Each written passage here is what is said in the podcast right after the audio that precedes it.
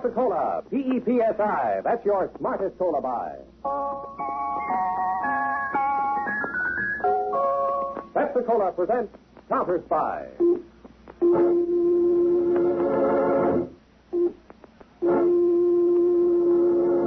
Washington calling David Harding, counter spy. Washington calling David Harding, counter spy. Harding, counter spy. Calling Washington. United States counter spies, especially appointed to investigate and combat the enemies of our country, both at home and abroad.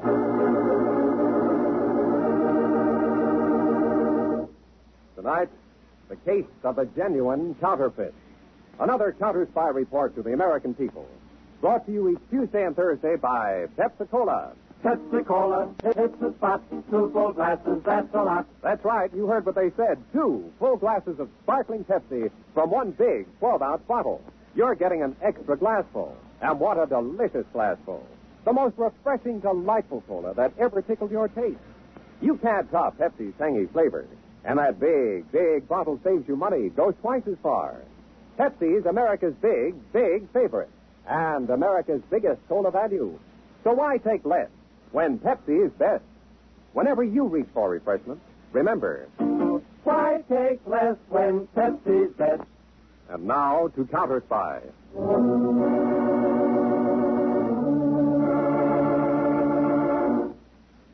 A little over six weeks ago, in a small mid European country, a man, the private secretary of a diplomat named Vorney, lay on the kitchen floor of his own apartment. His head, twisted to one side, revealed a dark bruise on one temple. And as he lay unconscious, a steady stream of gas hissed from the open jets of the stove. Gas which filled the room and swirled around the flickering pilot light of the stove.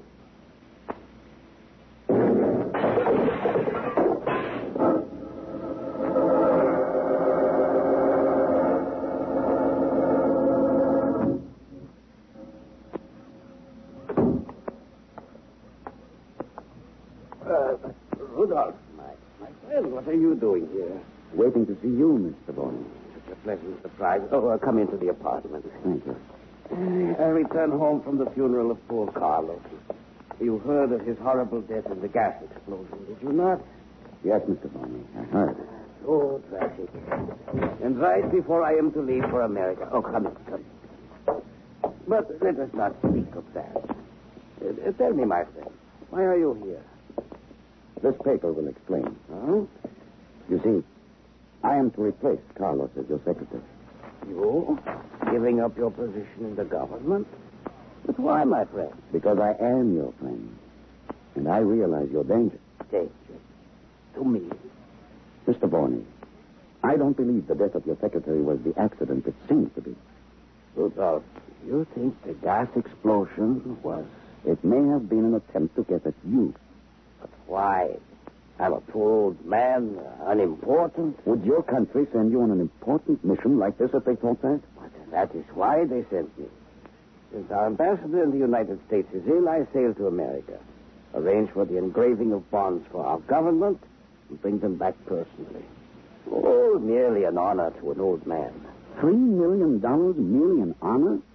The engraving of the bonds on which the future of our nation depends? Well, perhaps the fact that I avoid publicity and am not known outside our country was an added reason. Oh, a, a drink? Thank you. I warn you, Mr. Boney. Don't underestimate your own importance or your danger. Uh, your drink, Rudolph. Thank you. The death of your secretary, the sudden illness of the ambassador in Washington. I feel it may all be a part of a dangerous plot. Good heavens. Oh, very well, if you're right, I'd better ask the government for an armed guard on my trip. Mr. Boney, I have another suggestion. What is it, Rudolph? If you know any way. Uh... My suggestion is that you and I exchange identities. That you travel as my secretary, Rudolph, and I as the envoy, Boney. You would take that chance? Yours is the life of value to our country. You must get those bonds through. Mm, very well. You feel that strongly about it, Rudolph. Uh, very well. You shall be the special envoy, Vorney. I shall be your secretary, Rudolph, on our voyage to the United States.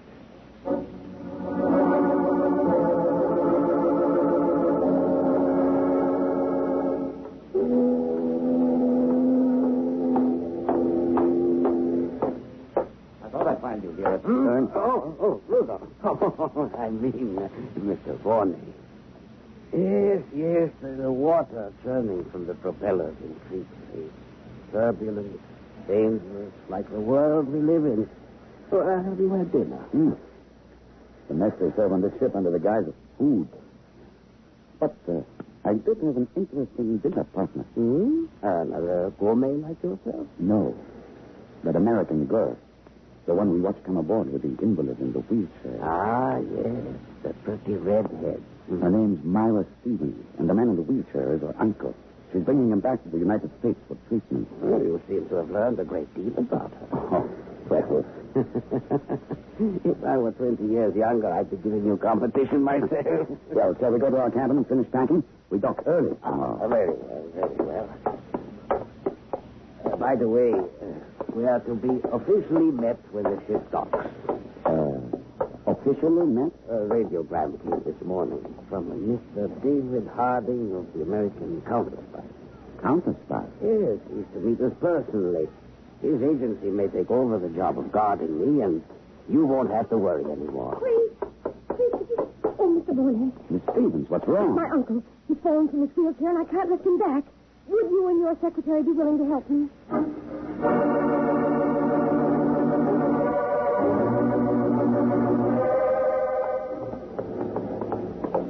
Cabin's right down here. He's trying to reach his medicine when he fell. But here, this is our cabin. All right. Now, if uh, uh, Miss Stevens, Uncle's not on the floor. He's there on the bed. I thought that. Uh, Good work, Myra. The old fool never knew what hit him. That padded pipe is perfect.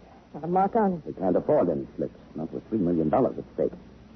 How about your uncle on the bed? Is he still unconscious? Now they found out of him since I brought him aboard. The stuff you gave him works like a charm. Who is he anyway? Just a sailor I found on the dock. But he served his purpose. Here, give me a hand with old Vorney. We'll put him in the wheelchair. Why, why don't we get rid of him? What are we saving him for? I have many uses in mind for old Vorney. Now, Myra, does a hypodermic needle bother you? Well, if you don't needle me with it. How long will that stuff keep the old man unconscious, Rudolph? Long enough for you to get him ashore tomorrow into your apartment. That's to keep him quiet. Now get me a blanket. Sure. The one I wrapped around the other hand. Wrap it around Vorney. Now, as far as anyone knows, this is the same man you brought aboard. Your poor, invalid uncle. While you go on posing as Vorney. Pretty slick, Rudolph. I planned it, didn't I? One thing I don't get, though. Everyone in the United States will accept you as Vorney. Eh? Why did you have to forge a duplicate order for those bonds? Now, dear, Vorney was sent out to have $3 million worth of bonds printed. With that duplicate letter, I can have 6 million made. Six is more than three. So far, so good. At the right time, I send 3 million back to my country as they expect. But for myself, I have 3 million more. Perfect bonds, genuine counterfeits, duplicates, that is, to be sold here and there around the world for my own profit. And mine. You'll get your share. Okay, mastermind. How do we get rid of this sailor? We'll wait till the deck is empty. And then send our sailor on his last sail. Without the boat.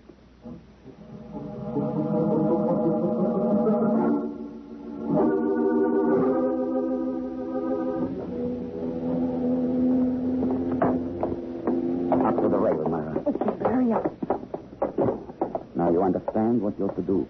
After we toss him over, I call man overboard. Then I tell the captain I saw my secretary, Rudolph, fall over the side of the ship. And I back you up so nobody can doubt your story. Okay, let's get it over with. All right. One, two, three.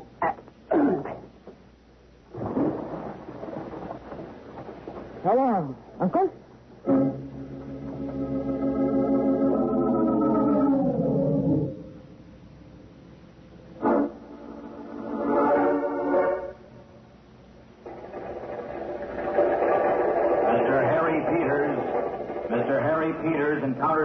Statistical Department. Please report to Mr. Harding's office at once. Report to Mr. Harding.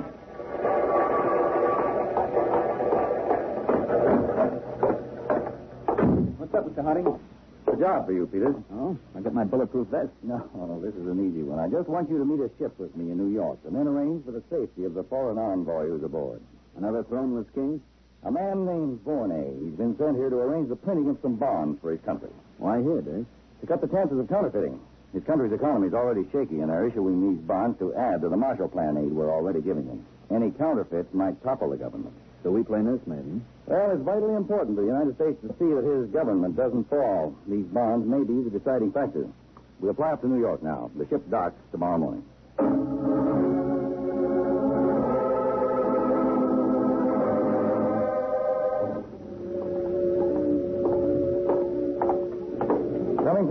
The purser said Mr. Vornay went into this restaurant. What? Oh, sorry, Dave. It's that redheaded girl. The one who left the ship of the man in the wheelchair? Mm-hmm. Now, if foreign envoys look like that Yeah, girl. we'd have even more international complications. Come on, Romeo. Purser said Mr. Vornay was wearing a white suit. Over there, Dave. Corner table. Looks rather young, doesn't he? Judging from what I've heard of Vornay. Get the diamond stick pin in his side, didn't Uh, Mr. Vornay? Ah, you must be Mr. David Harding. Well, I'm sorry we missed you when you came down the gangplank. This is my assistant, Harry Peters. Morning. I'm very pleased to meet you both. Won't you join me? Thanks. You probably think it odd of me to eat as soon as I land. But you see, I consider myself a gourmet. Food on the float. Well, I understand. I hope the voyage was good otherwise, though. On the contrary, Mr. Harding, it was tragic. Oh? My secretary, Rudolph, was lost at sea. Lost? He fell overboard, evidently an attack of dizziness. Poor Rudolph.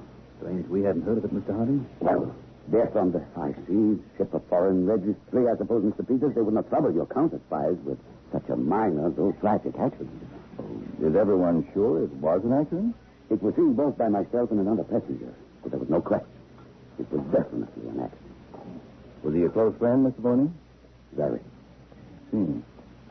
Well, my business in seeing you this morning, Mr. Vornay, was to welcome you to our country and arrange whatever protection you desire while you're here. Thank you. Uh, Mr. Harding, I have a great deal to do in your country.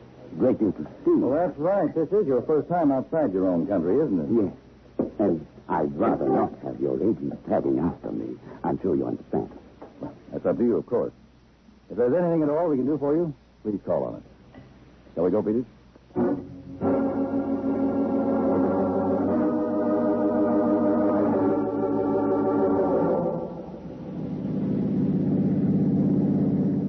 Why the frown, Dave?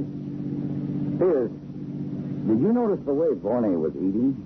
He takes his food seriously. No, no, I mean the way he handled his silverware. He held a fork in his right hand eating, but when he wanted to cut, he changed the fork to his left. Well, don't we both do the same thing? Of course, we all do in this country. But in the one Vornay comes from, a country he's never supposed to have left before. They do it in the opposite way, keeping the fork in the left hand all the time. No, but Dave. Oh, I admit it's a small thing, Peters, but there are others, too. Considering the importance of his mission, we can't take any chances. So what could be wrong? I don't know yet, but I will. Peters, we're going to have to be awfully careful because of his diplomatic standing. But we're going to do a bit of checking on Mr. Vornay.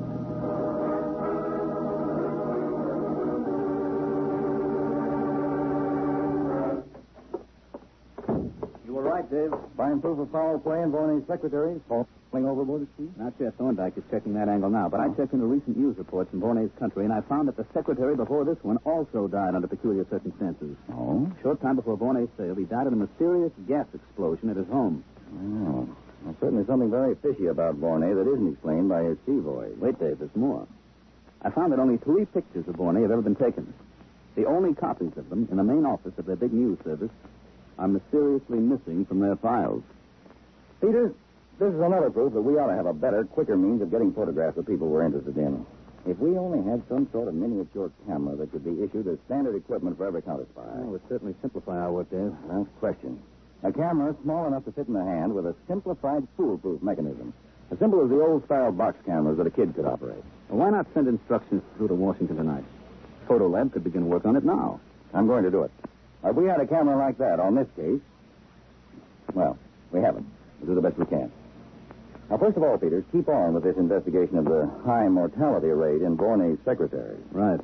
Also, I want a tail put on Borney. Our best man, Peters. This man's clever. Plant some men at his hotel, too. I'll see to it, Dave. And I want all our field officers alerted to try to locate somebody, a relative, a friend, who can identify Vorney. Dave, the captain of the ship identified him.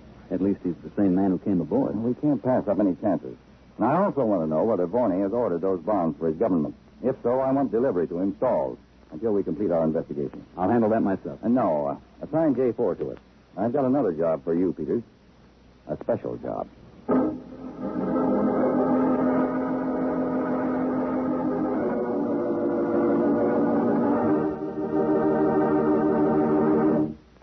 Just a moment, we'll return to Counter Spy, brought to you by Pepsi Cola. Pepsi-Cola, hits the spot, two full glasses, that's a lot. Lot more value, lot more zest. Why take less when Pepsi's best? More and more, among fellows and girls, among mothers and dads, you hear that sane and sensible question.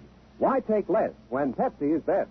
No budget, no allowance, ever had a better friend than tangy, sparkling Pepsi Cola. Because one big 12 ounce Pepsi bottle gives you two delicious drinks. That's twice as much tangy taste, twice as much delicious Pepsi to go just twice as far. That's why more and more families say, why take less when Pepsi is best? Yes, families like yours and mine, families all over America, they're all saying, why take less when Pepsi is best? Pepsi-Cola, hits the spot, tastes terrific when you're hot. More and better than the rest. Why take less when Pepsi's best? Today, tomorrow, always. Get America's biggest cola value. Take home a carton of six big, big Pepsi bottles. Insist on Pepsi at the store. And say Pepsi at the fountain. Say Pepsi at the stand. Say Pepsi. Whenever you reach for refreshment, remember. Why take less when Pepsi's best? And now, back to Counter Spy.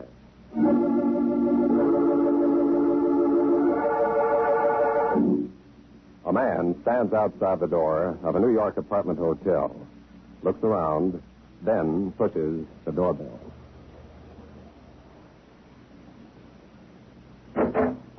Rudolph, come in. What's wrong? Your phone. Has anything odd happened to you, Myra? Ah? Any repairmen trying to get in? People with the wrong apartment number? Noise on the telephone? No, no, nothing. Think somebody's on you? Think Harding and his counter spies are suspicious. I told you about my lunch. Harding didn't say anything. He watched me very closely, and now I've been followed every time I leave my hotel. Huh? And you came here? Don't worry, I shook them off. But we must move fast. You run away? Give up three million dollars in a year's work? No.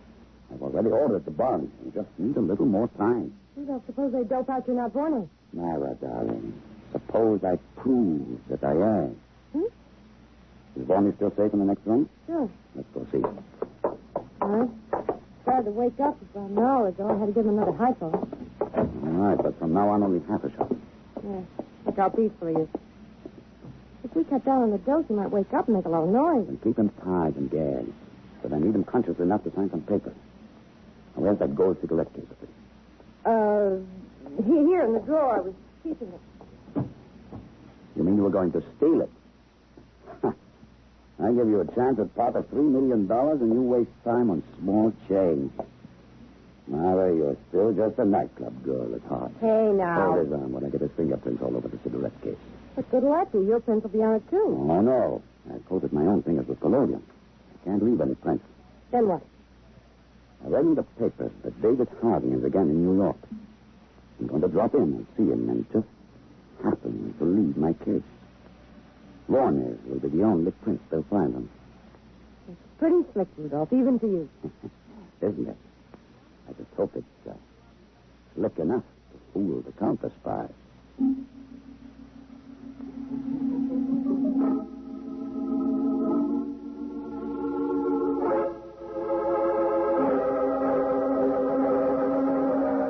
J4 calling, Mr. Harding. A checkup of bond engraving companies reveals that two separate orders have been placed by Bournet. Each order is for $3 million worth of negotiable bonds. Examination of the orders proves one letter to be a clever duplicate of the other. Twice the original amount ordered, huh? And that's the answer to his racket. Three million to be sold by his government and an equal amount for his own profit. Our bond companies have agreed to stall him as you requested. Okay. Stand by for further orders.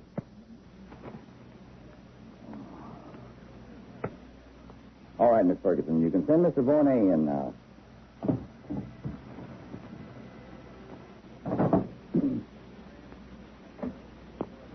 Come in, Mr. Vornay. Thank you. I hope I'm not keeping you from your story. Fortune working. Not at all. What can I do for you? I stopped in to thank you and Mr. Peters for your kindness in meeting me when my ship docked the other day. Well, I'm sorry Mr. Peters isn't in right now. He's out on a job. Shame. I hope to see him. Uh, mind if I smoke, Mr. Harding? Well, don't. You'll find some cigarettes No there. trouble, please. I have this case with my own favorite brand. Would you excuse me? Sure. Harding speaking.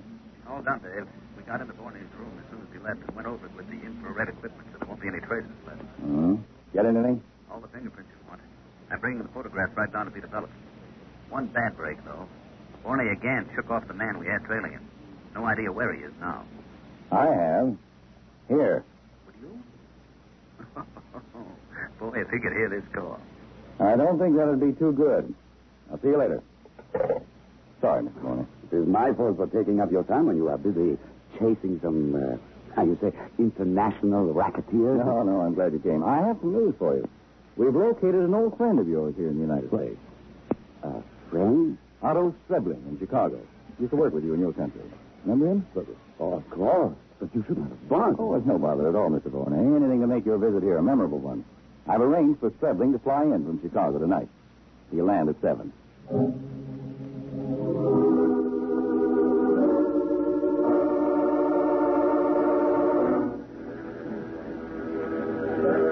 Please, could, could someone please tell me where I can get a cab? Could any?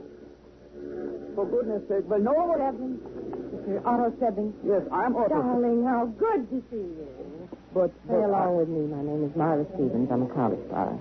The counter? For No goodness time to sake, I- explain. I value your life, as I said. Darling, just you come along with me. My car is right outside.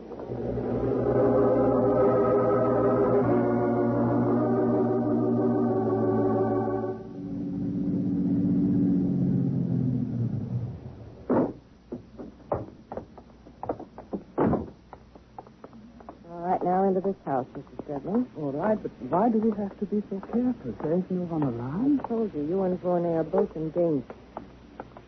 You, uh, you are taking me to my old friend, Mr. Vorney, aren't you? Yes, he's being hidden here until we catch the foreign agents who are out there. All right, get inside. All right, you don't have to poke at me with it. For goodness sake, why do you point that gun at me? Why do people usually point guns, stupid? Now go on to the next room.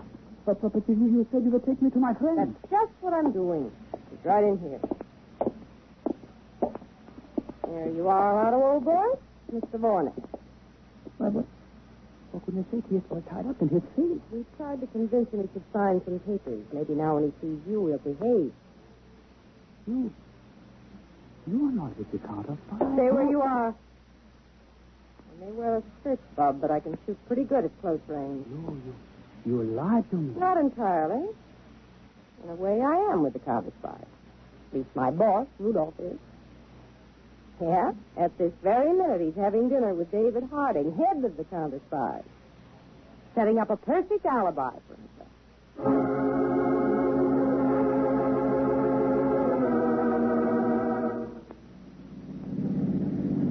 Mr. Harding, when I invited you to dinner. Well, we'll have our dinner, Mr. Vorney, but first I thought you'd like to see how we make an arrest in this country. Of course, but. A call I received just before we left was from my agents. They followed the girl accomplice of a certain criminal to a house here in the suburbs.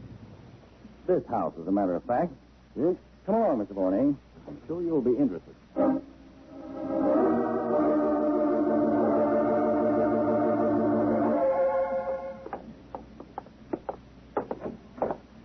After you, Mr. Harding. Oh, no, Mr. Vorney. After you.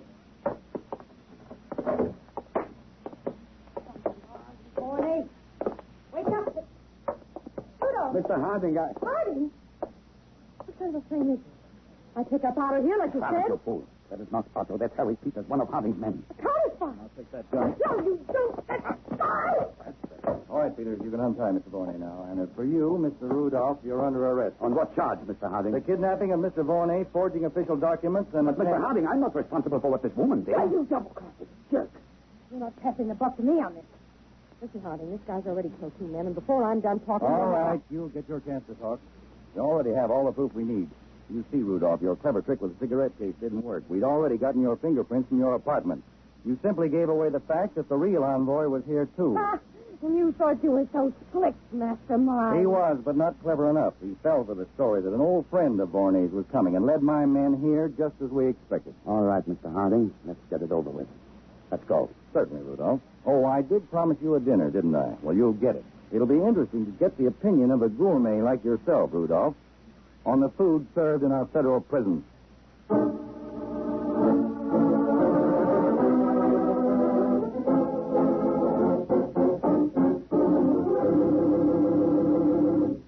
When your friends drop in, be generous, but be thrifty, too. Serve plenty of delicious Pepsi Cola. Pepsi's big 12 ounce bottle gives you not just one sparkling glass full, but two. Get a carton of six and serve 12 delicious drinks. Yes, Pepsi is America's biggest cola value. You get twice the tangy taste, twice the refreshment, twice the Pepsi. So why take less when Pepsi is best? Whenever you reach for refreshment, remember, Pepsi Cola, hits the spot, two full glasses, that's a lot. Lot more value, lot more zest. Why take less when Pepsi's best? Tune in every Tuesday and Thursday, same time, same station, to Counter Spy. Listen next Tuesday for the exciting Counter Spy case of the Society Swindler. Time, said the master criminal, had to be treated just right, and time meant two things money and death. Yet in the end, it was time that trapped him, for time is not the exclusive weapon of crime, but used too by your counter spies to catch the man I call the Society Swindler. Case of the Society Swindler on Counter Spy.